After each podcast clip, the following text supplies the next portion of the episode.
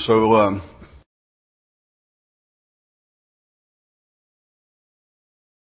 but we're glad that you're here this morning.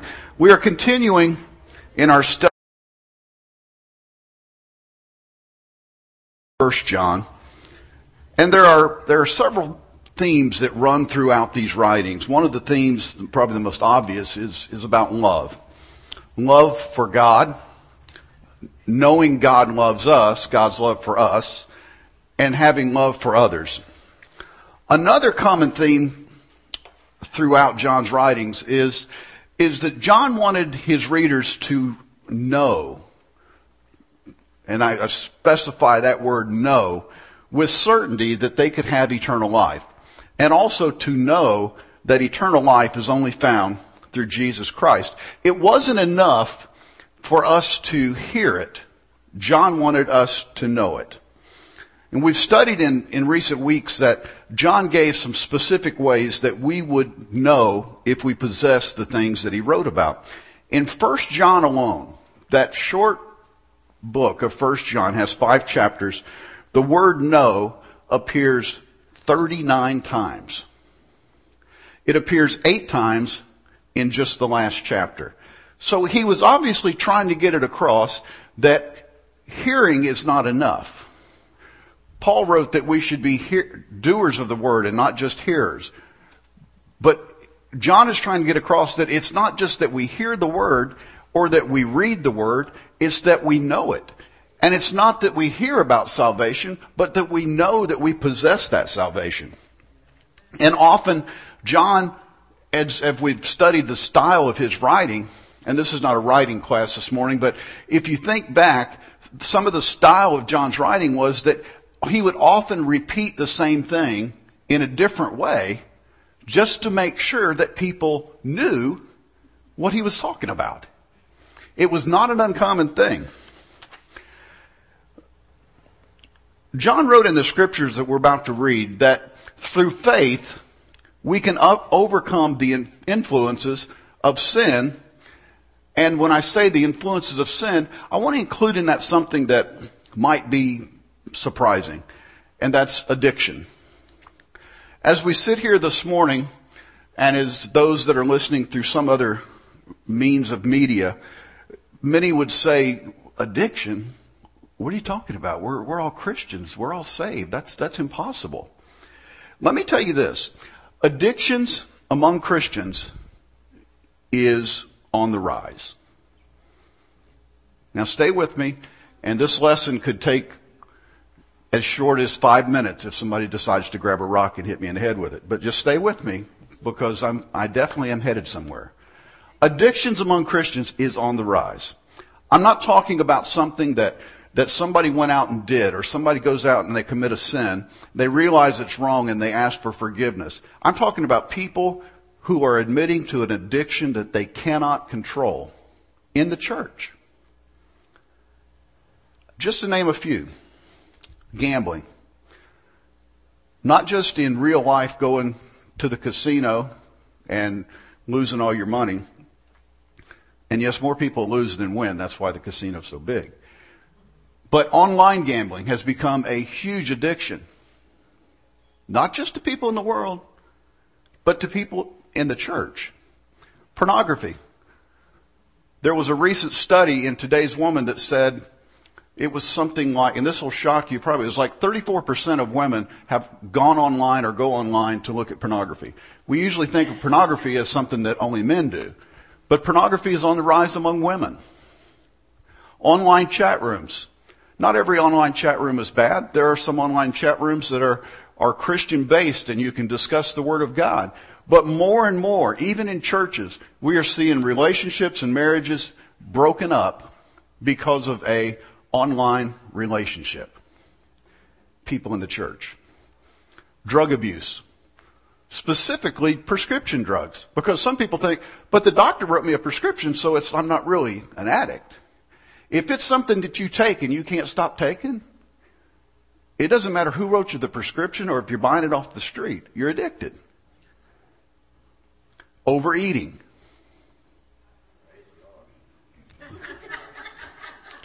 I threw that one in there because it's the same thing. There's a lot of people out there with eating disorders, the opposite, bulimia, anorexia. Yes, in the church. People that will go out and gorge themselves and eat and eat and eat and then go home and stick their finger down their throat so they can throw up. You go, why would somebody do that? Because they look in the mirror and they see this image and no matter how thin they are, they always think they're fat. There's something in their head. It becomes an addiction. Alcohol. And the list goes on and on. And you go, well, that's impossible. Well, there are many reasons why this happens. Among them is there are too many churches today that are teaching what I've called before, and I didn't coin the phrase, but are teaching Christianity light. They're teaching that salvation and Christianity is an emotional thing or it's a prosperity thing, and it's not a relationship thing. And when you, all you have is this shallow religion, and something else comes along that you can grab onto, sometimes what you grab onto grabs onto you tighter than what you grabbed onto it. And that's why we see a rising number of addictions within the church. 1 John 5, 1 through 5. Everyone who believes that Jesus is the Christ is born of God, and everyone who loves the Father loves his child as well. This is how we know that we love the children of God, by loving God and carrying out his commands. This is love for God, to obey his commands, and his commands are not burdensome. For everyone born of God overcomes the world. This is where John starts talking about what we were talking about just a little bit earlier. This is the victory that has overcome the world, even our faith. Who is it that overcomes the world? Only he who believes that Jesus is the Son of God. Throughout John's writings, he offered a lot of different ways that we can know with certainty of our salvation. There were primarily three tests of the authenticity of one's faith. One was obedience to the Word of God. Another was love for others. And another was belief in Jesus Christ as the Son of God who died for our salvation. He stated all of those in this short passage we just read. And it's not the first time that he's gone over those. I believe that what he's wanting to, to make sure that we know is that this is how we know we're saved. When we do these things, then we can know without a, without a doubt and with certainty that we are saved. In the early church, there were, in John's time, there were those that, was te- that were teaching that Jesus was not the Christ, that Jesus was not the Messiah. And in response, John emphasized recognizing Jesus as the Christ. And by recognizing that Jesus was the Christ or the Messiah, it was, it was a sign that people were truly born again. You say, well, well, we believe that. But there's a lot of people today that don't really in their heart believe that Jesus was God manifest in the flesh that came to, to, earth, lived as a man, that suffered all the things that a man can suffer, that actually died and was buried and rose from the grave. And I'm, again, I'm not talking about people in the world. I'm talking about people in churches. There are men standing in pulpits this morning that do not teach that as absolute truth. And John made it clear that the way that you know for certainty is that you have belief that Jesus was the Messiah. And that without believing that, there is no grounds for your salvation. Because if Jesus didn't come to earth and die, then you have no remission of sins.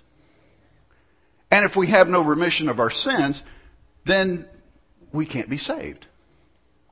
And that's what John emphasized over and over throughout his writing. One of the heretics of John's day was a man named Cerinthus. According to an early church father named Irenaeus, John wrote his gospel to correct the heresies that Cerinthus and others were teaching. Here's what Cerinthus taught. He taught that Jesus was the natural son of Joseph and Mary, and that Christ descended on him at his baptism and left him at the time of his death. so that it was the human Jesus that rose from the dead. You go, that's twisted. There's a whole lot worse in the world today. I mean, as much as that is heresy, it's just, it's, it's absurd. And John was, he was talking in regard to what these people were teaching, and he was trying to emphasize, look, it doesn't matter who comes along and tells you whatever they want to tell you. Jesus was the true Son of God. His death was real. His resurrection was real. He was Jesus the Christ from his birth to his resurrection to the ascension into heaven. He never changed in there. John did not allow for there to be separation between Jesus and Christ. And that's what some of these heretics were teaching. Jesus was the Christ. Christ means anointed one. The Greek translation of the Hebrew word translated as Messiah. Jesus, the Messiah. Jesus, the anointed one. When you separate it, you have Jesus, the man, and you have the anointed one as being over here. And that's what a lot of people were trying to do at the time.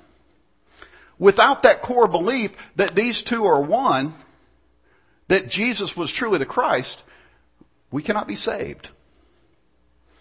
The new birth brings about not just a love for God, but in the writings that we're reading today, it said for his other children. Those that we call brother. If we really have the Spirit of God in our life, we will love our brothers. We will love others and those around us. John pointed out in verse 2 that the way that we show our love to the Father is through obedience to Him by carrying out His commands. Unfortunately, when people who are not believers think of obedience to the commands of God, they equate them often to rules and regulations, much like the, the Pharisees and the Sadducees in John's day. A lot of people, if you, you talk about, talk about obeying the commandments of God, and they go, oh, you gotta be kidding me. You, you do all that stuff? Well, see, God's commands are not just a list of things that we check off and say, yep, do that, don't do that, yep, do that, don't do that. That's not God's commands. God's commands are a way of life. The way that we live our life. It's not just some do's and don'ts. It's a lifestyle that we take. People often look at it, and John addressed that. He said that God's commands are not burdensome. And too many times people, they, they look at Christians and they feel like that we are burdened down because, because we are Christians. No, we are set free because we're Christians. When we are in sin, we are burdened down with sin. When we have received salvation, we have thrown that off and we are free.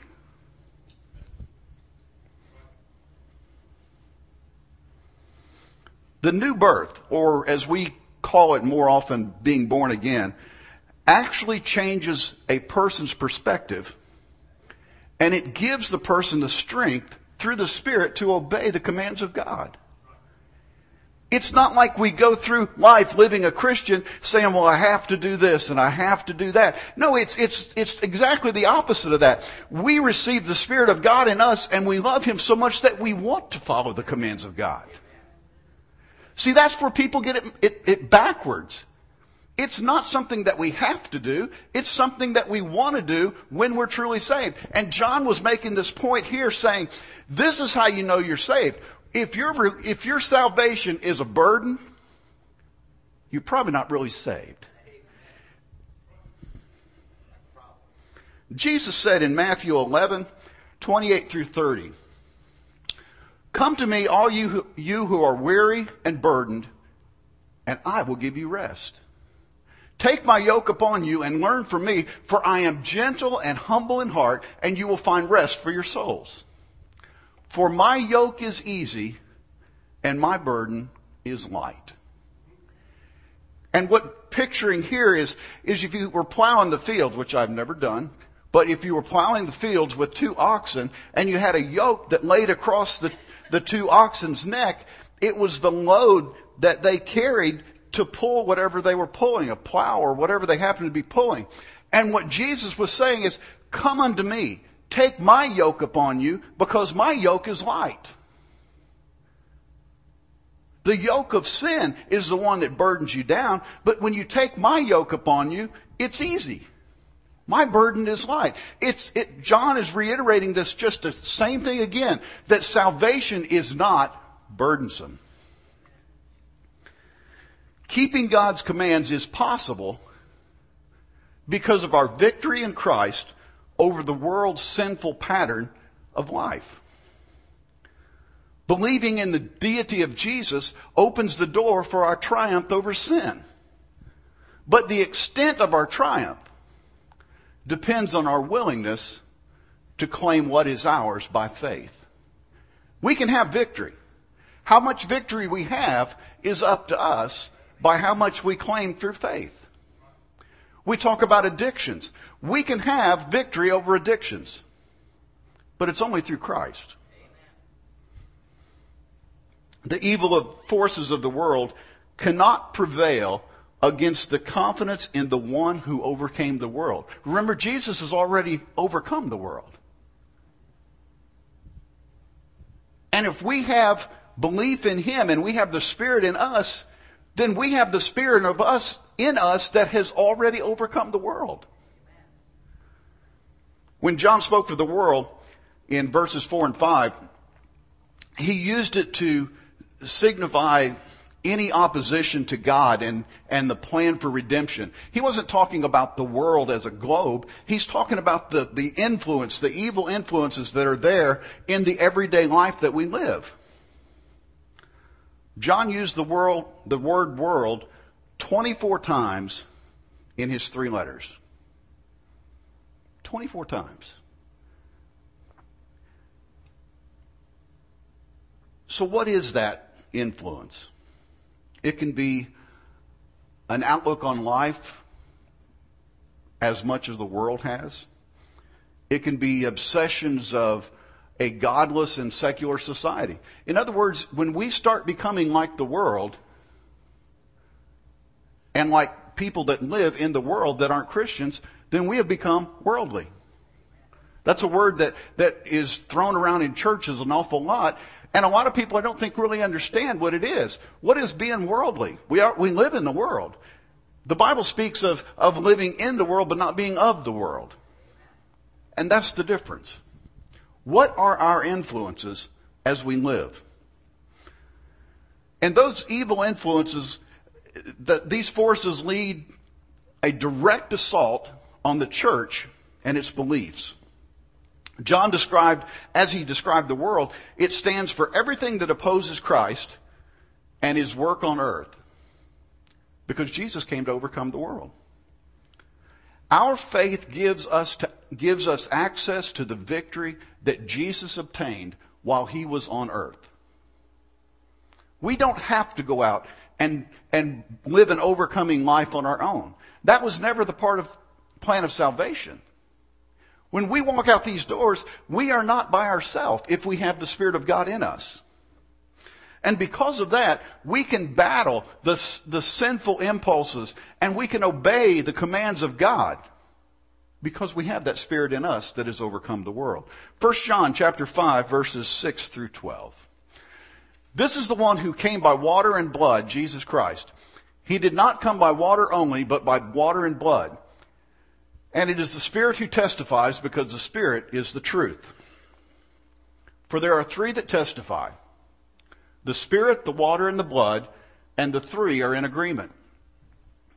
We accept man's testimony, but God's testimony is greater because it is the testimony of God which he has given about his Son.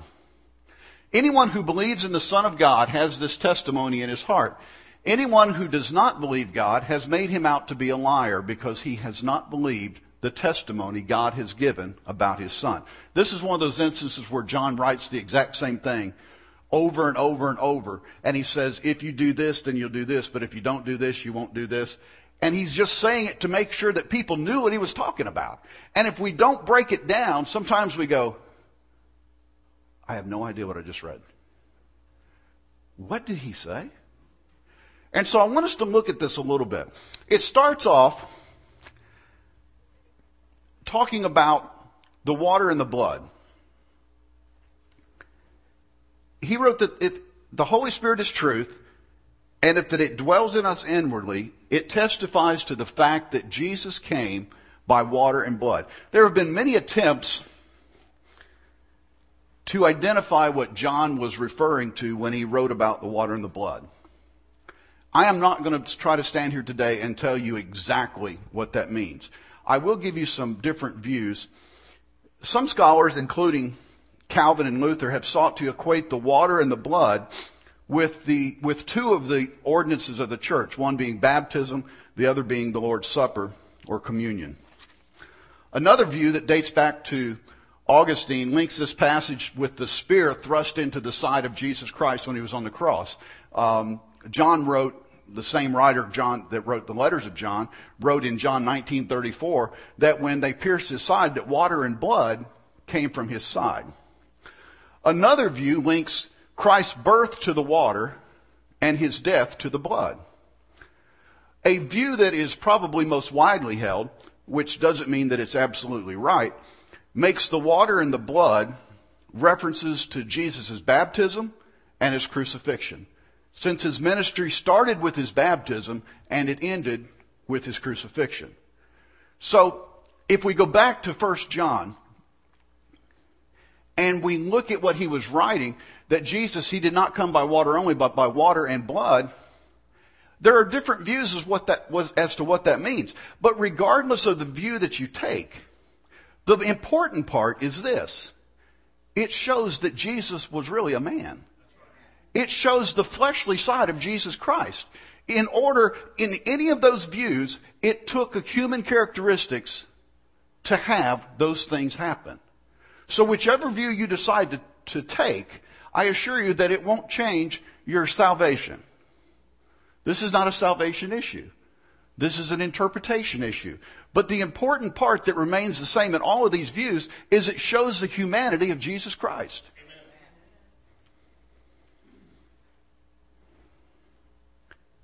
And as John was writing, again, he was trying to refute people like the Gnostics that believed that anything that was human was evil, so Jesus couldn't have had any humanity. He was also refuting people like uh, the false teachers like uh, that he was writing about also. He went on to argue that if we will accept human testimony as a witness, how much more should we accept a divine witness? Now, probably when he wrote this, he had writings from the Old Testament in mind. In Deuteronomy 19 and 15, it said that three witnesses are required in a court of law. A person could not be convicted on the basis of one person's testimony. So John is writing here based on the Old Testament law that it took three people to actually stand and make something a fact. He's saying in his writings here in 1 John that there are three that bear record. There are three that testify. Now, before I move on and we go to this next part, stay with me for a minute. Contrary to what a lot of people think, Moses, David, the prophets, the apostles, Paul, John, and all the other writers of the Bible did not write the King James Version of the Bible.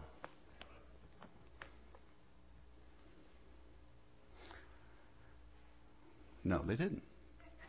Even if I didn't know anything about history, I do know this. None of those people spoke English.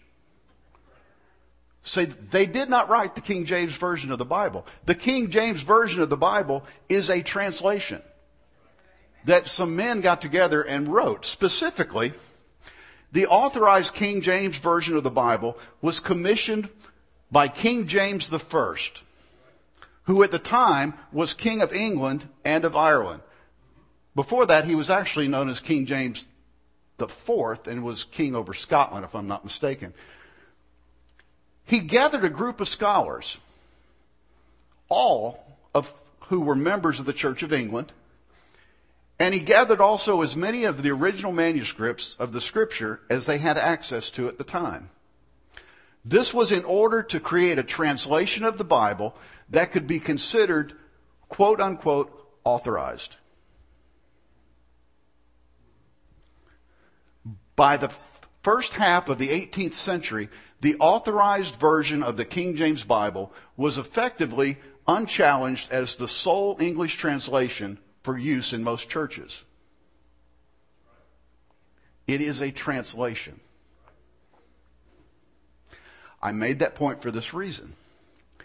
In the King James Version of the Bible, in 1 John 5 and 7,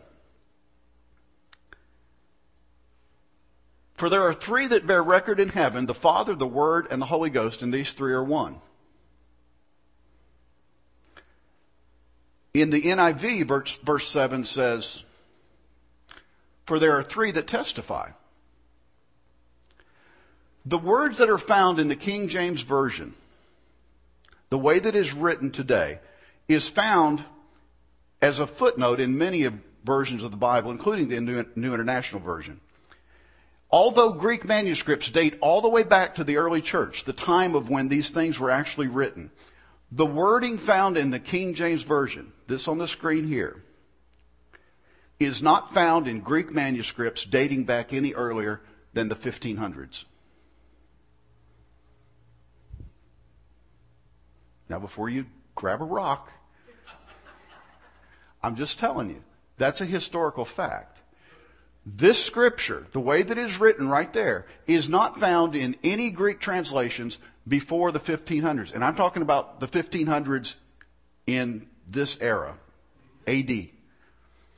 Now, if you take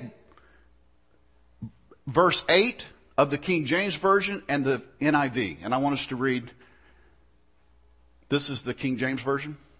And there are three that, this is the following verse. There are three that bear witness in earth, the Spirit, the water, and the blood, and these three agree in one. The NIV says the Spirit, the water, and the blood, and the three are in agreement. This is the important part. This is the important part. I don't believe that John wrote this portion of scripture so that there could be battles over doctrinal issues. I don't think he wrote it so that there could be people in disagreement over whether that verse 7 was written this way or this way. That wasn't the point. The point was he was trying to get across, and he made this clear that there had to be three witnesses for something to be proven as fact. And in verse 8, he makes that clear in both versions. The Spirit, the water, and the blood, and the three are in agreement. In the King James Version, it says there are three that bear witness in earth, the spirit, the water, and the blood, and these three agree in one. In other words, here is your proof. Your, your man-made courts that we have say that there has to be three witnesses to prove a point. Here's your three witnesses. You can take all the other things that, that people argue about or whether or not this was this. That's not the point. We have to look at why he wrote what he wrote. It wasn't a doctrinal thing as much as it was a legal thing. People wanted proof as to why something was true. Here's why it's true. You have three witnesses. And they agree.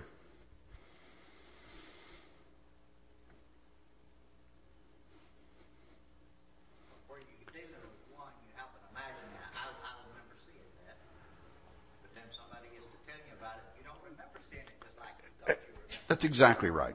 It's right. That's why it takes at least three.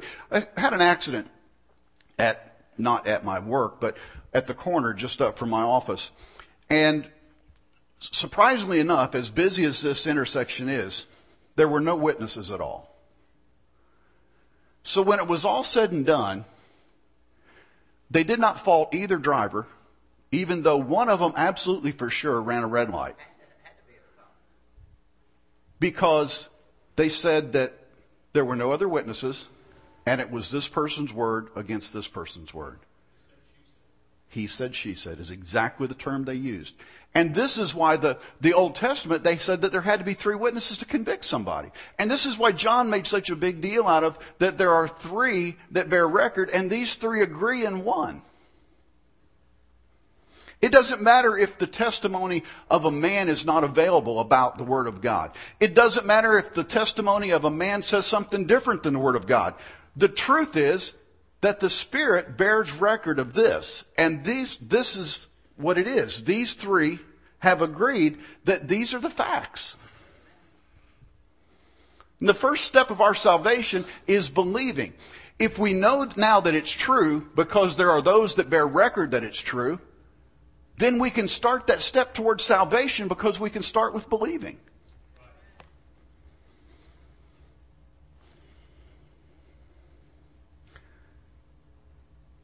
John wrote that we could believe this, that it's true because of the witnesses that testify to it. Not human witnesses, but heavenly witnesses. Verse 10 says that if, if we believe in the Son of God, then we have this testimony in us. It goes on to say that if, if we don't, then we make God out to be a liar. So he's proven that it's true because there's three witnesses. And he's saying that when we believe it, then we have that testimony in our heart. But if we don't believe it, then we make God out to be a liar because he's one of the witnesses. That's what it says.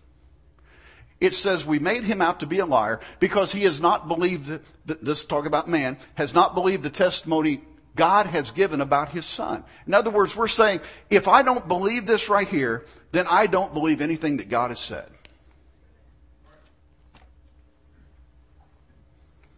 And I'm not talking about the King James translation. I'm talking about the Word of God.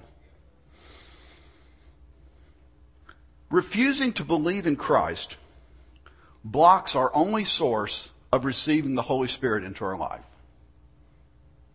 If we don't believe first, we will never receive the Spirit of God into our life. John says in verse 11 that eternal life is in the Son. And this is the testimony. He talks about why there's testimony, who testifies, and then he says, and this is the testimony. God has given us eternal life, and this life is in his Son. He set this up so well when you look how he wrote it.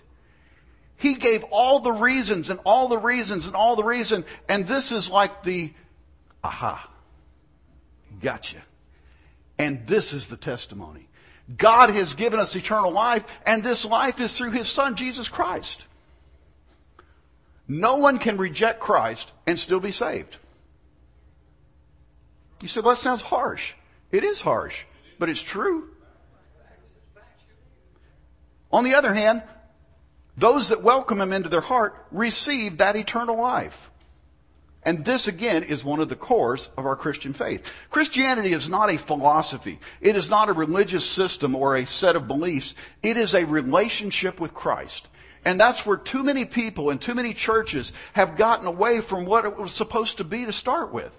It's turned into a religious system. It's turned into a set of beliefs. It's turned into a rule book of things you can do and can't do. And they've forgotten completely about having that relationship with Jesus Christ that makes all that stuff unnecessary because we want to do those things.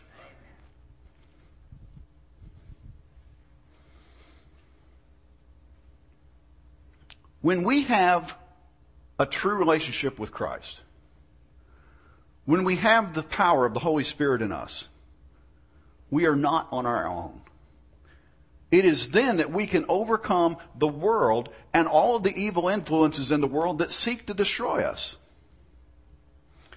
I spoke earlier that there are many churches that are teaching and preaching a Christianity, Christianity light or a weak form of Christianity. A real relationship with Christ will cause us to obey his commands because we realize his love for us, and then in turn, we love him.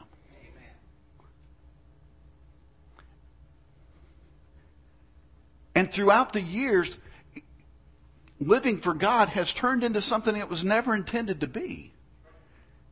It was never intended to be burdensome. It was never meant to be this, this horrible life of dread and fear just waiting for God to smack us on the head. And that's all, a lot of people picture God as this, this big guy up in the sky that just watches every little moment so he can just wait for the right time and just pound you on the head.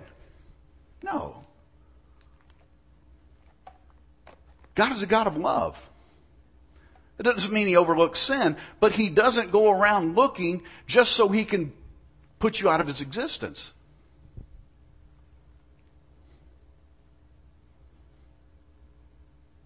Now, let me clarify. I'm not saying that everyone who has or that develops an addiction has never had a relationship with Christ.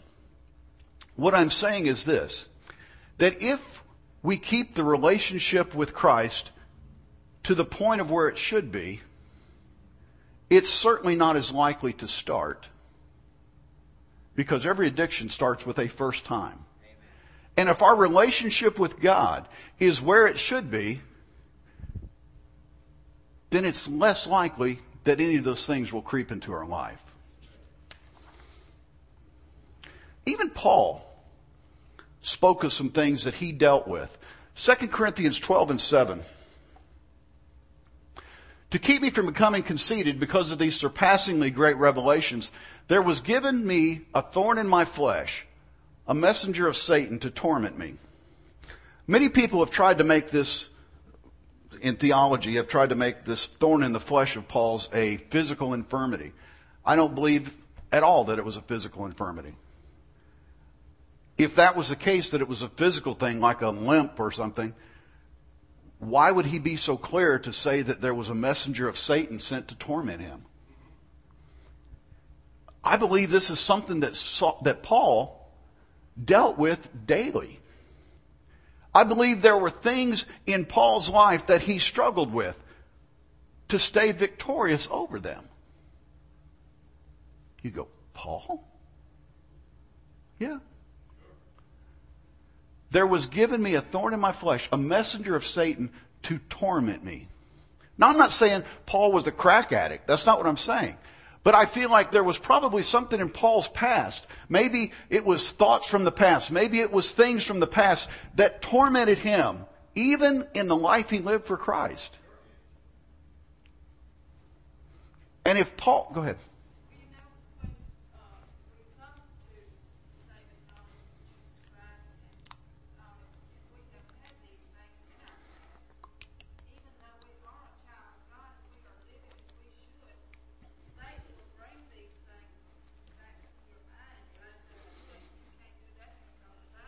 That's an excellent point. Excellent point. No matter where we have come from, those things in our past are still in our past. Now, God doesn't remember them against us, but I guarantee you, Satan does. And he will throw them up in your face every opportunity he gets to try to remind you. And I, absolutely. Absolutely. Now, I, am not trying to make Paul out to be a bad person. I believe that Paul was a godly man but he was a human being, and he said that there was something that tormented him all the time.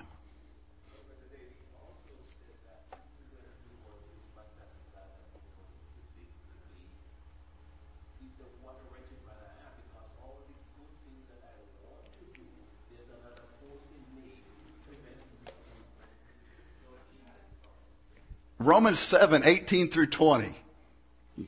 I love this man. He just, he's just right there. that was the next thing I had written down. I know that nothing good lives in me, that is, in my sinful nature. This is Paul writing. I know that nothing good lives in me, that is, in my sinful nature. For when I have the desire to do what is good, for I have the desire to do what is good, but I cannot carry it out. For what I do is not the good I want to do. No, the evil I do not want to do, this I keep on doing. Now, if I do what I do not want to do, it is no longer I who do it, but it is sin living in me that does it. What is Paul saying? He's saying there's still things in me that, that make me want to go do things that I know I shouldn't do. It's still in me. Why? Because I'm a human being. And when I do those things, it's not, it's not me doing it. It's because I have sin in my life. As we said before, if we are full of the Holy Spirit, it's not as likely that we will allow something else to creep in. And I believe that Paul spoke of dying daily as to dying out to the flesh daily because of this very reason. I know what to do is right. Paul was a smart man. And he said, even though I know what to do, there's still something down inside me that kind of draws me to do the things that I really know I shouldn't do. And I believe this ties in with the other scripture of Paul's thorn in the flesh.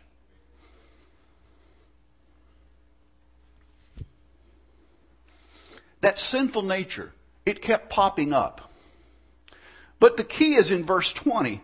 He said that if I do what I want to do, it is the sin living in me that does it. The key there is the word I. He wasn't saying that he went and did it. He's saying, if I do what I want to do, then I'm being controlled by the sin. We don't have to do what I want to do. We can be victorious over what I want to do by having the Spirit of God living in us.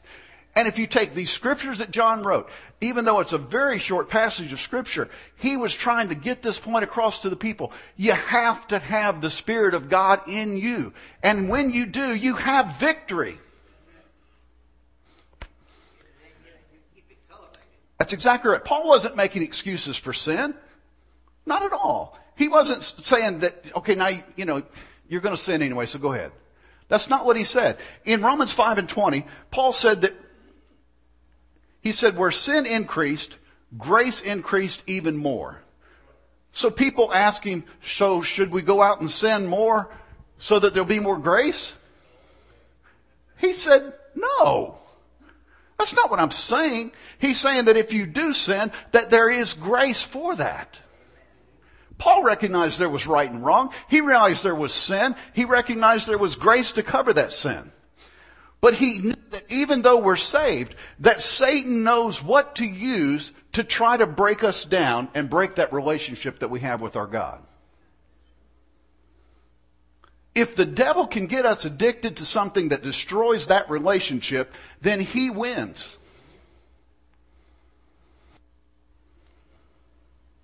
An addiction is defined by this. A recurring compulsion by an individual to engage in some specific activity despite harmful consequences to the individual's health, mental state, or social life. Let me read that one more time. A recurring compulsion by an individual to engage in some specific activity despite harmful consequences to the individual's health, mental state, or social life. In other words, it's going out and doing things that even though we know that it's going to hurt us, we keep doing it. And by that definition, you can't tell me that there aren't Christians that have addictions.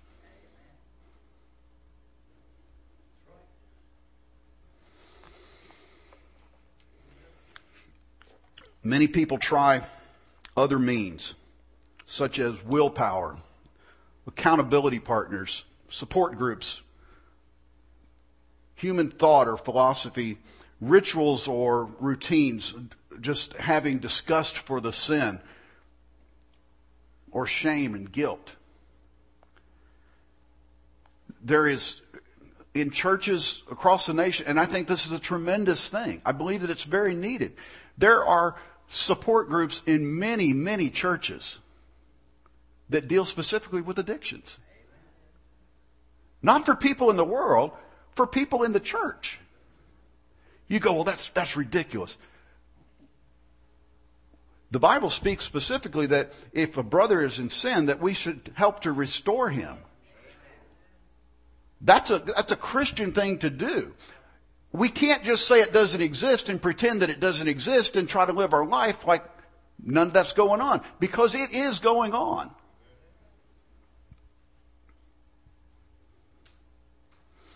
And through these support groups and accountability partners and all these things, we might even find a certain amount of success in them. There's a lot of 12 step programs that, that do have a certain amount of success. But I will tell you that without the Spirit of God and without faith in Christ and what John was writing about here, you cannot be completely successful and you cannot overcome completely without the Spirit of God in your life. All of those other things can be helpful. I am not talking against those things at all. I have friends that are in, in counseling and, and go to accountability groups and those type things. And you know what? I think it's great because they need it. But here's the thing that remains. Without a change of the heart, you really aren't changing anything. Paul said, because those things that are in me as a human being, they still pop up and they make me want to do some of those things. That's right. If we are believing in and relying on anything other than Christ, and we think that it will give us victory over sin, we are fooling ourselves. I believe that Paul understood even as Christians we could slip and sometimes fall. But he wasn't the type of person that thought it was okay to overlook sin.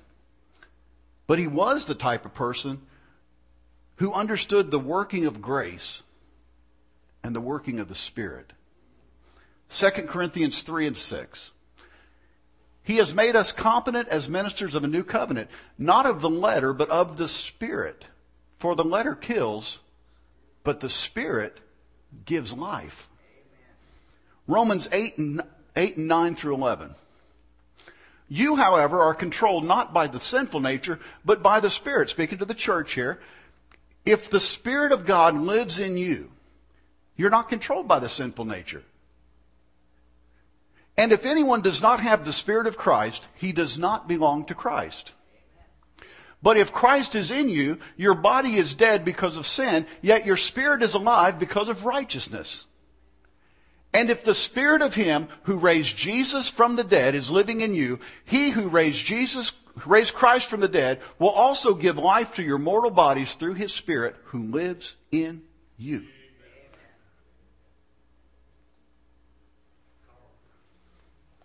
Paul knew where power and life came from. And like Paul, John certainly understood the importance of knowing and having a relationship with Christ because it's only through that, only through having that relationship that the Spirit of God dwells in us, and it's only when the Spirit of God dwells in us that we can live an overcoming and victorious life. John himself, the writer of the passage, passages we're reading today, John himself heard Jesus say these words in John 14 and 6. He wrote them down. Jesus answered, I am the way and the truth and the life. No one comes to the Father except through me. Where do you think John got his ideas that there was only one way to salvation? He heard Jesus say it.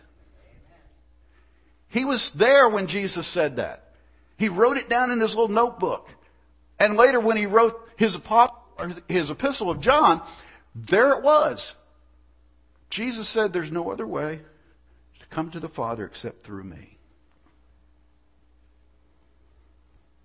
So what does it mean through Christ?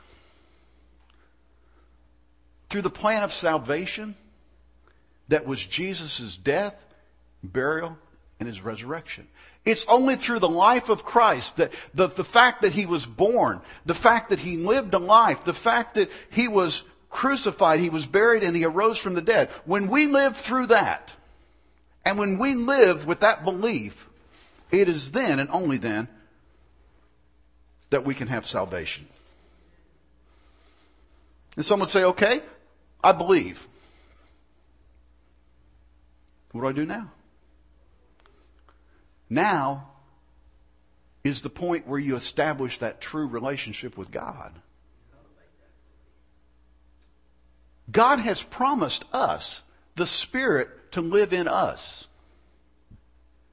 But it's up to us, as Brother Wiley said, to cultivate that relationship.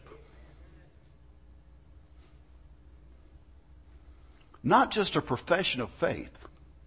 Yes, that's a good thing. A profession of faith is a great start. But a dedication to the relationship. Why is that so important?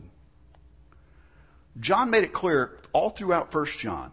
When we truly have a relationship with Christ, He will live in us through the Holy Spirit. When we truly have a relationship with Christ, we will love others. When we truly have a relationship with Christ, we can live our life according to the Word of God. When we truly have a relationship with Christ, we can, as 1 John 5 and 4 says, we can have victory and be overcomers. When we truly have a relationship with Christ, we have a promise of salvation and eternal life. And the one thing that's common in all of those things is a true relationship with Christ. If you're here today, maybe you have never even made a start to live for Christ. Maybe you haven't even made that profession of faith that, you know what? I do believe.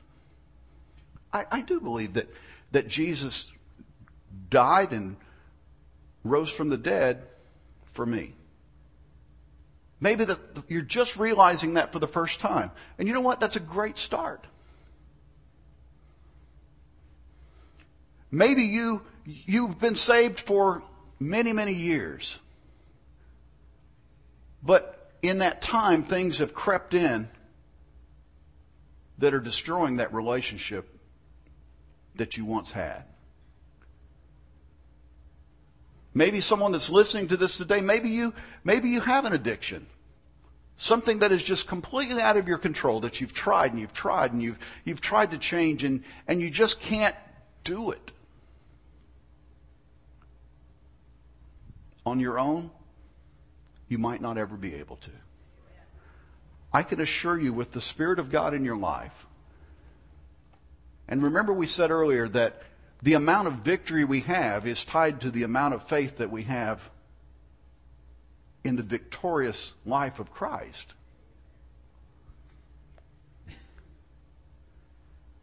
I would say if that's the case, ask God to forgive you.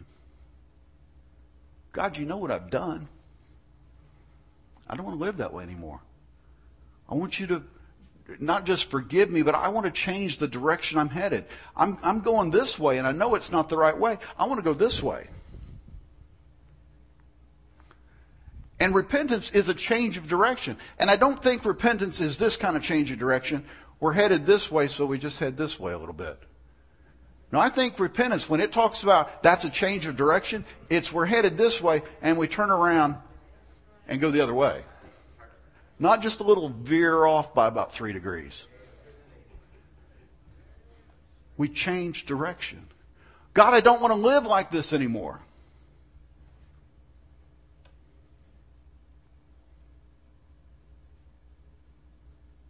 Regardless of where you are, whether you've never made a start or whether you've, you've made a start living for Christ and things have crept in, I ask you today, before you leave this place,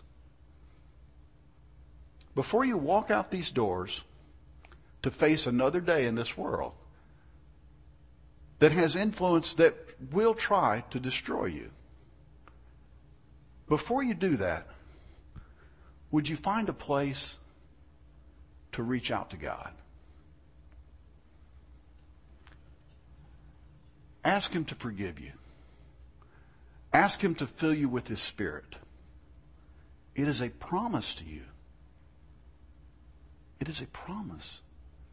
It's a gift that's already paid for. And He has promised that He will come into your life, and with His Spirit in you, you will receive power to overcome the things of this world that seek to destroy you. So I ask you again please, before you leave here today, talk with God. Make sure by the, the things that we have read today and studied over the last few weeks that you really have the Spirit of God in your life. And if you don't, this altar is open right now. It's open during the worship service. It's open during the preaching. It will be open as long as you need. And you don't even have to come down here. You can do it right where you are. The important thing is that you establish that relationship with God.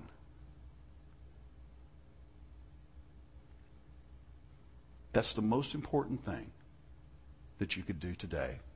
The most important thing that you could ever do in your life. God bless you.